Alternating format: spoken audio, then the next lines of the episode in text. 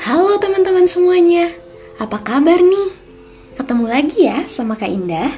Dan kali ini Kak Indah akan cerita satu cerita yang berjudul Si Pahit Lidah.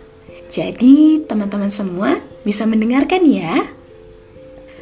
Dahulu kala ada seorang pangeran bernama Serunting Ia adalah keturunan raksasa dari daerah Sumidang ada satu sifat buruk yang dimilikinya, yaitu selalu iri dengan milik orang lain. Rasa iri ini dirasakannya juga kepada saudara iparnya, adik dari istrinya sendiri yang bernama Arya Tebing. Rasa iri tersebut berlanjut dengan pertengkaran di antara keduanya Pertengkaran tersebut kemudian berlanjut menjadi permusuhan besar.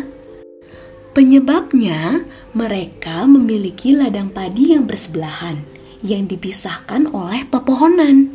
Di bawah pepohonan itu ditumbuhi cendawan. Cendawan yang menghadap ke ladang area tebing tumbuh menjadi logam emas. Sedangkan cendawan yang menghadap ladang serunting tumbuh menjadi tanaman yang tidak berguna. Serunting menuduh Arya Tebing telah menggunakan ilmunya untuk mengubah cendawan miliknya menjadi tumbuhan ilalang. Pada suatu hari, terjadilah perkelahian sengit antara Serunting dan Arya Tebing. Karena Serunting lebih sakti, Arya Tebing terdesak dan hampir terbunuh. Namun, Arya Tebing berhasil melarikan diri. Kemudian ia menemui dan membujuk kakaknya, istri dari Serunting, untuk memberitahukan rahasia kesaktian Serunting. Setelah mendengar rahasia kesaktian Serunting, Arya Tebing kembali menantang Serunting. Kemudian, Serunting menerima tantangan itu Ketika perkelahian berada pada puncaknya, Arya Tebing hampir saja dikalahkan. Pada saat terdesak itu, Arya Tebing melihat ilalang yang bergetar. Segera ia menancapkan tombaknya pada ilalang yang bergetar itu. Serunting langsung terjatuh dan terluka parah. Serunting kaget karena adik iparnya dapat mengetahui rahasianya itu. Padahal hanya istrinya yang tahu. Merasa dikhianati istrinya, ia pun pergi mengembara. Serunting pergi bertapa di Gunung Siguntang. Oleh Dewa Mahameru, ia dijanjikan kekuatan gaib.